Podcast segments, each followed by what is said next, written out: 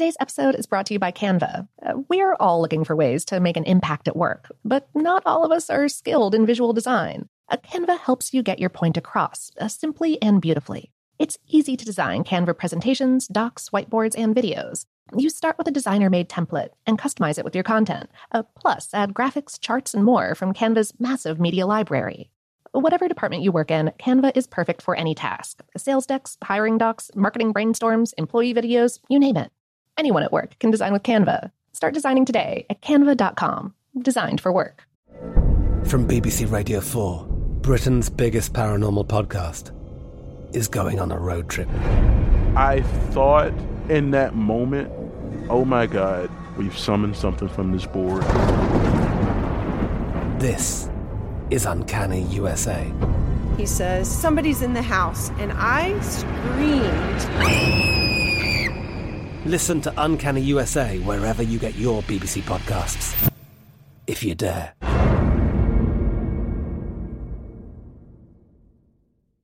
This episode is brought to you by Technically Speaking, an Intel podcast. When you think about the future, what kind of technology do you envision? Whatever the future holds, artificial intelligence will undoubtedly be at the heart of it all. Join Graham Class as he hosts season two of Technically Speaking, an Intel podcast, and hears from the minds transforming healthcare, retail, entertainment, personal computing, and more with the help of AI. Tune in every other Tuesday and explore the latest technology that's changing our world today and creating a more accessible tomorrow. Listen to Technically Speaking, an Intel podcast on the iHeartRadio app, Apple Podcasts, or wherever you get your podcasts. What's up? This your boy Lil Duval, and check out my podcast, Conversations with Unc, on the Black Effect Podcast Network. Each and every Tuesday, Conversations with Unc podcast feature casuals and in-depth talk about ebbs and flows of life and the pursuit of happiness. Unlike my work on stage, I tap into a more serious and sensitive side to give life advice and simply offer words of encouragement, yet remind folks to never forget to laugh. Every Tuesday, listen to Conversations with Unc, hosted by Lil Duval on the Black Effect Podcast Network, iHeartRadio app, or wherever you get your podcasts. Presented by AT&T. Connecting changes everything. Welcome to Brain Stuff, a production of iHeartRadio. Hey, Brain Stuff, Lauren Vogelbaum here. Uh, breast cancer is predominantly thought of as a women's disease. But the thing about humans is that we're all mammals. Men have breast tissue too, and men can also develop cancer in that tissue. For the article this episode is based on, How Stuff Works spoke with Dr. Nikita Shah, section leader for breast medical oncology at Orlando Health UF Health Cancer Center. Uh, she explained that the reaction to such a traditionally feminine diagnosis can be volatile for guys. Quote, some men embrace and run with it. Some men look at it as, well, what's wrong with me? In women and men, uh, breast cancer is more common if you have a BRCA1 or BRCA2 gene mutation. But not every man or woman with these mutations is destined to get breast cancer. Uh, for guys with these mutations, the risk of getting breast cancer over the course of a lifetime is about 6%. Uh, still, experts recommend that men with a strong family history of breast cancer, or those who have been diagnosed already, get genetic testing to determine whether a gene is at play. How Stuff Works also spoke via email with Susan Brown, Senior Director of Education and Patient Support with Susan G. Komen.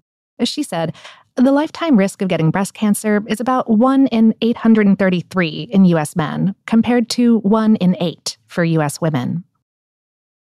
Male breast cancers account for only 1% of all cases diagnosed each year in the US, which equates to about 2,000 cases annually. But let's break down why this is and how breast cancer works. Uh, both men and women have breast tissue, that breast tissue has fat, as well as glands that produce milk, and ducts that carry the milk to the nipples. Uh, most of the time, breast cancer, for both men and women, begins in the milk ducts. This is called ductal carcinoma. Breast cells normally grow and divide in response to estrogen, uh, which is why people who are assigned male at birth generally don't develop much breast tissue. They generally have less estrogen. Uh, the more these cells divide, the more chances there are for mistakes to be made when copying their DNA. These DNA mistakes may eventually lead to cancer. If your hormones are unbalanced, that could increase breast cancer risk, but the cause of most male breast cancer is unknown. There are a few things that put men at slightly higher risk of developing breast cancer, according to Shah. Uh, For example, gynecomastia, which is the enlargement of male breast tissue, can be caused by liver disease, hormonal imbalance, or certain medications.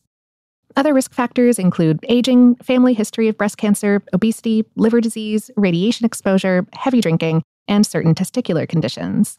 Uh, Black men are at higher risk than white men. But again, the exact cause of cancer developing is often unknown. While the risk of a breast cancer diagnosis for a man is lower than for a woman, it's often serious once it's caught.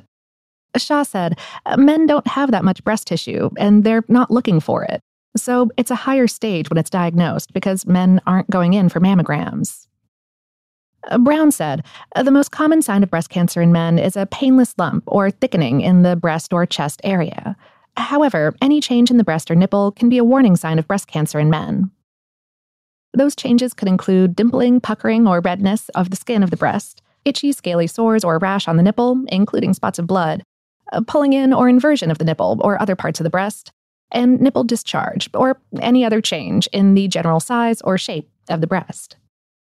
These signs are practically identical to those experienced by women with breast cancer. A treatment depends on the specific type and stage, but in general, men who are diagnosed will be treated similarly to a postmenopausal woman who's diagnosed. That treatment can include chemotherapy, hormone therapy, radiation, and or surgery. When it comes to surgery, men more often receive a complete mastectomy rather than a lumpectomy, which is a partial removal of the breast, and that's because of the smaller size of most male breasts to begin with. That being said, treatment is handled on a case by case basis, with some men requiring radiation therapy depending on the stage. Uh, Typically, hormone therapy is also used since most male breast cancer cases are hormone receptor positive. This therapy helps prevent the estrogen and progesterone hormones from attaching to the receptors in the cells, which stops the growth of cancerous cells. Chemotherapy is also dependent on stage and type. The diagnosis of breast cancer is enough to upset any patient, but for men, it's often unexpected. Add the perception of the disease as feminine, though, and a new layer of discomfort is common. Brown said, Men may be embarrassed if they have to get a diagnostic mammogram or see a breast surgeon or a breast cancer oncologist where they're surrounded by pink and mistaken as a caregiver and not the patient. I would personally add that the branding of cancer research and treatment in pink can be off putting to anyone. Uh, But more to our point today, it's up to caregivers and the public to shift the dialogue to be more inclusive. Uh, Brown said, We can do a better job when talking about breast cancer, deliberately adding men to the story, acknowledging it can occur, uh, normalizing the occurrence of breast cancer in men to remove the stigma. And as more men share their breast cancer diagnosis publicly, the stigma should decrease. Brown also suggests support groups for men dealing with such a diagnosis. As she said, support groups for breast cancer may only have female members, so joining a support group for men with any type of cancer may be more helpful. If you or someone you love is looking for that support, you can check with your medical provider or a cancer advocacy organization like Komen for resources in your area or online. Today's episode is based on the article Male Breast Cancer is Rare but Real on HowStuffWorks.com, written by Alia Hoyt. Brainstuff is a production of iHeartRadio in partnership with HowStuffWorks.com and is produced by Tyler Klang. For more podcasts from iHeartRadio, visit the iHeartRadio app, Apple Podcasts, or wherever you listen to your favorite shows.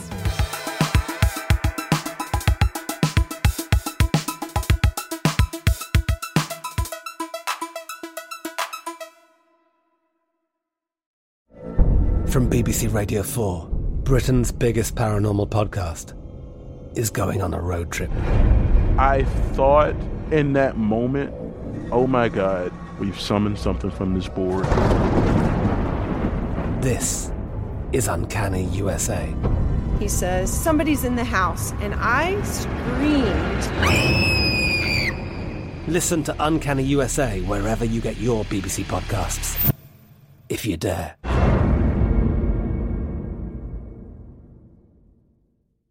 Xfinity has free premium networks for everyone this month, no matter what kind of entertainment you love. Addicted to true crime? Catch killer cases and more spine-tingling shows on A&E Crime Central. Crave adventure? Explore Asian action movies on Hi-YAH. Searching for something extreme? Check out skating, snowboarding, and more on Fuel TV Plus, the global home of action sports. And find crowd pleasing bops on iHeartRadio's Hit Nation playlist. There's new free shows and movies to love every week. Say free this week in your Xfinity voice remote.